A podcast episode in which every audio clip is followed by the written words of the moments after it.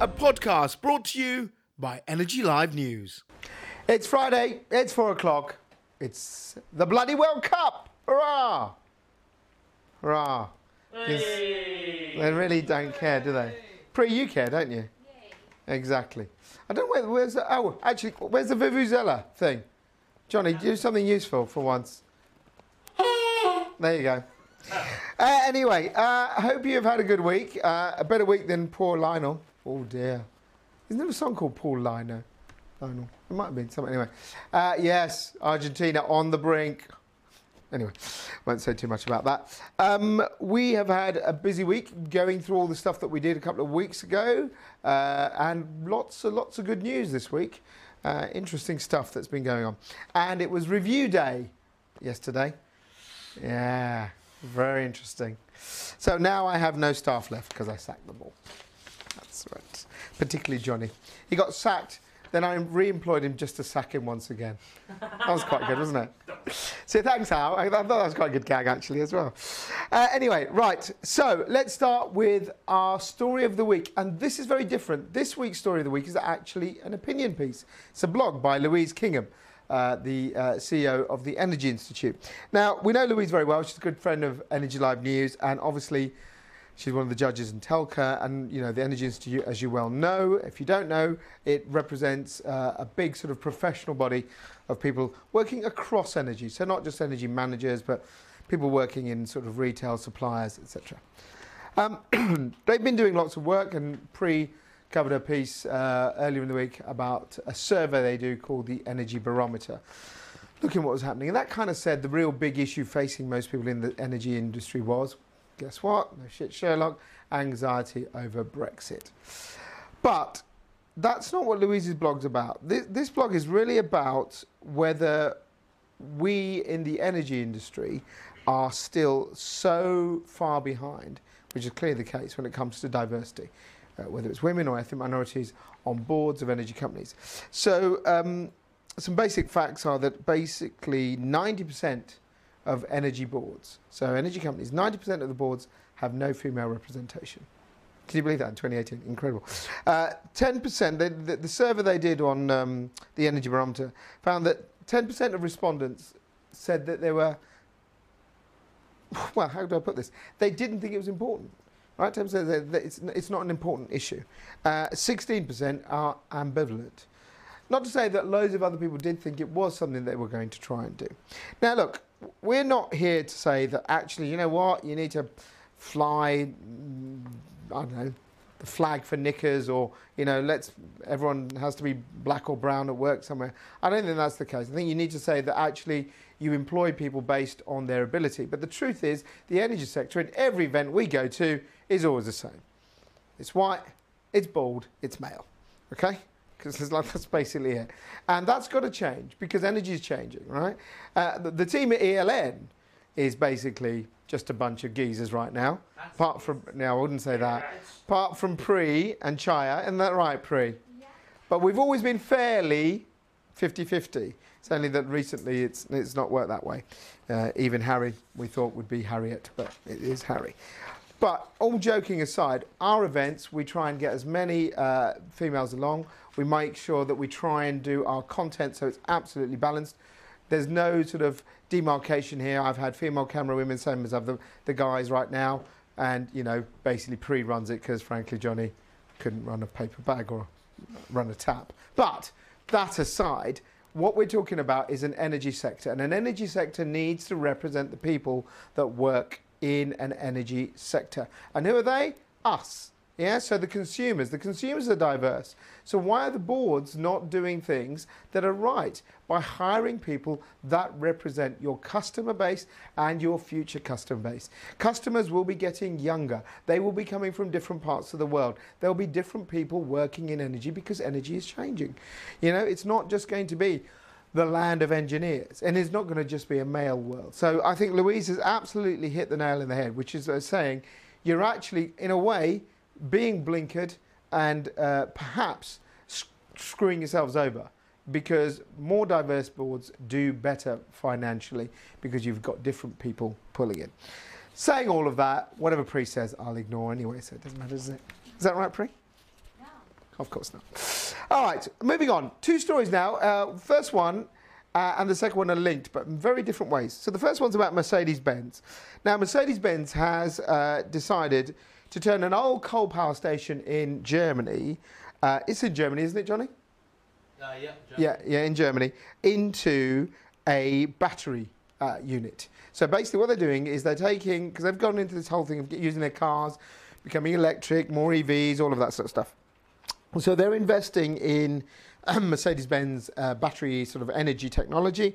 So they've turned an old uh, power station built in 1912 that was decommissioned recently in Elverlingsen. I think that's right. Excuse my uh, German pronunciation. And they're putting in 2,000 battery units. Something you may not know about batteries is they need to charge and discharge. So uh, they have a cycle. Batteries have a cycle. So when they charge up and discharge, and if you leave them storage, then you know it's like when you leave your car and you leave it for a few months, as I found out, battery goes flat. So what they're trying to do is have in this place a chance to charge the batteries, discharge, them, etc. Uh, there'll be enough power there for 600 vehicles. This is really, really uh, a story of how the old world is being replaced. So an old coal power station is being used as a new facility for the new renewable future of battery storage. Juxtapose that story with this one from India, which is incredibly interesting. So India, as you well know, uh, pretty much the third biggest economy in the world, second biggest in terms of population, has had lots of changes. We've done loads of stories about its push towards renewable energy. But this one is a really interesting one. The Indian public banks have lent more for coal investment last year than they did for renewable and clean tech. 7 billion in coal investment and 2 billion for clean tech. Now, this is really interesting if you look at a place like Gujarat. So, Gujarat's in the northwest. It's very dry, loads of uh, wind because it's sort of fairly deserty, and it has loads of investment. When I was there a couple of years ago, wind power huge turbines, massive stuff going on, lots of renewable energy. A lot of that has come from private investment firms and private banking. But when it comes to the other states, the banks, which are mainly the Indian government owned banks, the state banks, have lent far more for coal projects. Okay? So they've backed coal, even though the government wants consumers to use more renewable. Why is that? Well, if you look at it, it basically makes simple fiscal sense. And this is the thing that has been going on that people ignore. In developing nations, not alone, you know, we've probably sort of jumped the gun and said, yeah, we don't really need coal. But in developing nations, why would they not?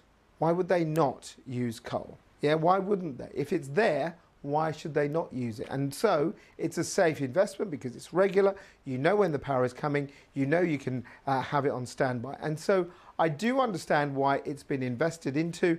I think this is just interesting that you have here Germany, you could say kind of first world, modern world, going, right, we're really going back on coal. And then you can have uh, sort of developing nation like India saying, well, actually, for us, coal is still quite important. So don't switch it off right now. Interesting stuff. So there's the stories. Let us know what you think about all of that. Oh my God. It's time for the banter box.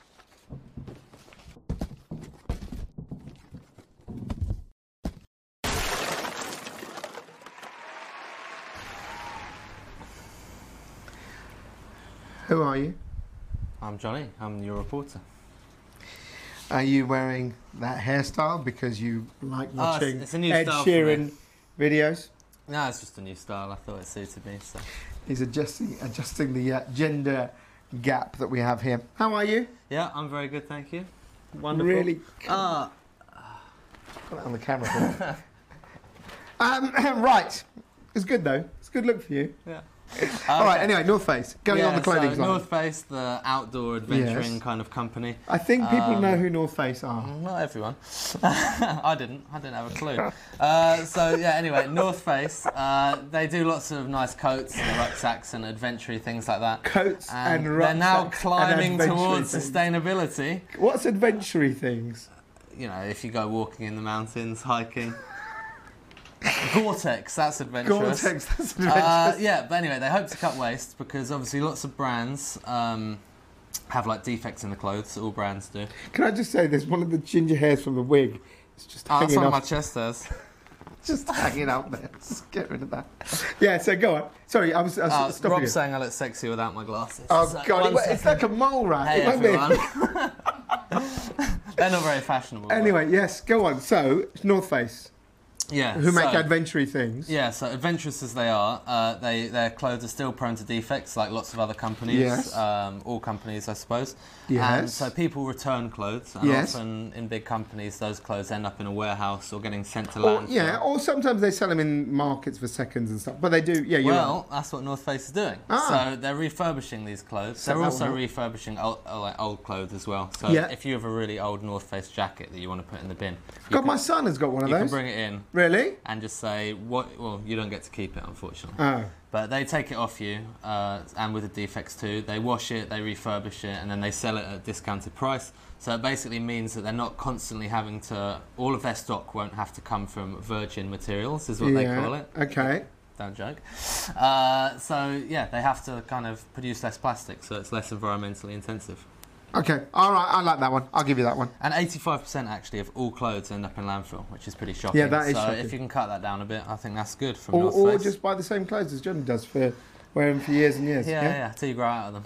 I'm still waiting for that loss, but uh, and yeah. So the second story is Yes. a heavier one. Uh, it's about the UK. It's the Chancellor Philip Hammond uh, has basically said he's going to establish a new green finance institution, All right. uh, and that's mainly because things like the Paris Agreement, other international obligations. Yes. He says that the world needs to mobilise 68 billion pounds uh, by 2030. So that's what 12 years for 68 billion pounds. It's quite a lot of money to plough into climate-only stuff. Um, so yeah, he's hoping this institution, which would be a UK institution, Mm-hmm. uh, can drive basically green finance and leverage more green finance in the UK and around the world. But how's he confident this is going to work when the Green Investment Bank didn't work, you know, and lots of sort of green uh, sort of finance products haven't worked properly? Why is he so confident? Is this to do with Uh, some of his Brexit anxieties? I think it's just try, try, and try again until it works. we can't really, we can't really give up That- on that's a good. That's a good swerve by Johnny saying, "I don't know the answer." to this." I didn't know that question was coming. Okay, last one. Uh, yeah. So the last question, uh, the last story, sorry, I actually like as well. Uh, Mm-hmm. It's about speed restrictions in Wales, where, where in this is to Not not Wales in the sea. no, no, Speed no. restrictions on how they swim. Yeah, yeah. Welsh people. Oh, Welsh people. So currently, 2,000 Welsh people die every year or die prematurely Right. uh, because of air pollution. yep.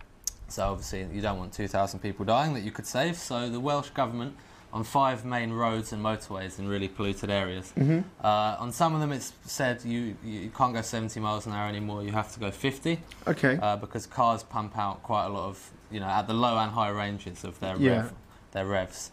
Uh, they produce quite a lot of pollution. So it's saying you can't go 70, you have to go 50, and there are signs that say drive more smoothly. So no accelerating and tailgating someone. Uh, they're saying everyone try and drive more smoothly, and uh, that will reduce emissions. and that hopefully will reduce the number of particulates that's out there. Yeah, nitrogen oxides, carbon dioxide, uh, particulate matter. But I think Yeah. the main concern in Wales, they say, is nitrogen oxides, where like in these motorways or main roads, they you know they're kind of dug out into Yeah, the yeah, of course, it's- it's- and it becomes yeah. a valley of nitrogen oxides that Yeah. harm humans' health more than anything else. One of your first stories was all about that, wasn't it? Yep, it was. Wind turbines, nitrogen oxides, the lot. I've covered it all. Well, there you go. What Yeah. a pro. uh, that's it. Yep, okay, and you can contact me in Pri as always. That's stories at energylivenews.com.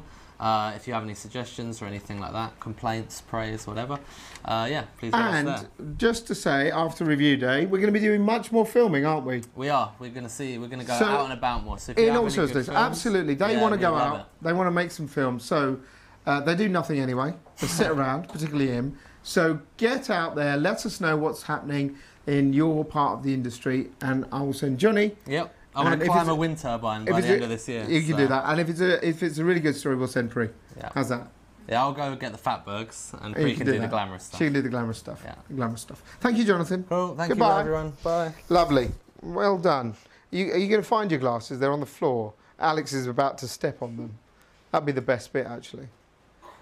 I didn't realise that the wig was going to make an appearance just at that stage, by the way. So, anyway. Uh, right. Uh, let's talk about what's coming up. So, you probably know about it. You certainly will know about it. It is the England Belgium game. No, it's not. It's Telca next week, the 28th of June. We have put together all of our nominees. We've talked to them. They're all ready. Their fingers are crossed. The judges have made their decisions. Uh, Freddie's working on the table plan right now. We're going to have a great day. And unbelievably, I think this deserves a round of applause. For the first time ever, there will be sunshine on Telca night. 31 degrees. Robert is coming dressed up in a sheepskin. Yeah, okay, that wasn't as good, Jonas. Uh, so don't forget that uh, at uh, the end of October on uh, Halloween night, well, Halloween day rather than Halloween night, uh, we have Energy Live Expo with uh, Claire Perry, the Energy Minister, opening things there. So don't forget that. Make sure that you attend that. Harry is calling lots of pe- people, giving you a chance to register for that. So get involved, get, register early. We have lots of good content planned for that. Very much so concentrating as we said, the, the stories earlier, the uncertainty about Brexit, we're going to really look at that as we enter the final few months before the Brexit uh, date approaches. And then at the end of the year, the big party, ELPA, the Energy Live Personality Awards, we will be having the list of the new award categories up by the end of uh, this week, I think. Uh, so have a look, get involved, and it's free to enter. It is free. Can you believe that? Free, F R E E enter away, come along. We're going to have a great night on the boat. So uh, you can uh, join that. Uh, any shout outs? I don't know if we can uh, hear anything from Freddie or, the, or anyone. Pri? Nothing. Not even Kev. Kev's been busy trimming his beard, he told me. And he's also been having a shave on his face as well. Right. Uh, just to end with, couldn't resist a World Cup story. And it's this it's about the Japanese. And Johnny got the absolute headline for this so badly wrong. So the Japanese basically were watching Japan versus Colombia. It was a tense game. They were so tense, they kept it all intense. And then they all had to rush to the loo, as you would do at half time. That caused a big drain on the uh, on the water supply, and they had to uh, do uh, some sort of 24% hike in water demand. But luckily, because the Japanese are pretty smart, they had planned ahead and they had adjusted the pressure. Johnny, I thought you were going to do a little jokey little Vuvuzela thing there, but you missed your point. There we go. Oh my gosh, that's pretty. Uh, right, ladies and gents, there won't be a short fuse next week because, frankly, we'll have done Telca, and knowing this lot, they'll just be inebriated. So uh, I won't be back, but they will be back on July the. What's the Friday? What's the Friday after? Is it July the sixth? Yeah, sixth. Friday, July the sixth. The dangerous double act will be back. God help us then. Uh, have a fantastic weekend in the sunshine. I will see you uh, very soon, but the guys will see you in a couple of weeks' time. And don't forget all the content for Telca. You'll find out all the winners on Thursday. Have a good week.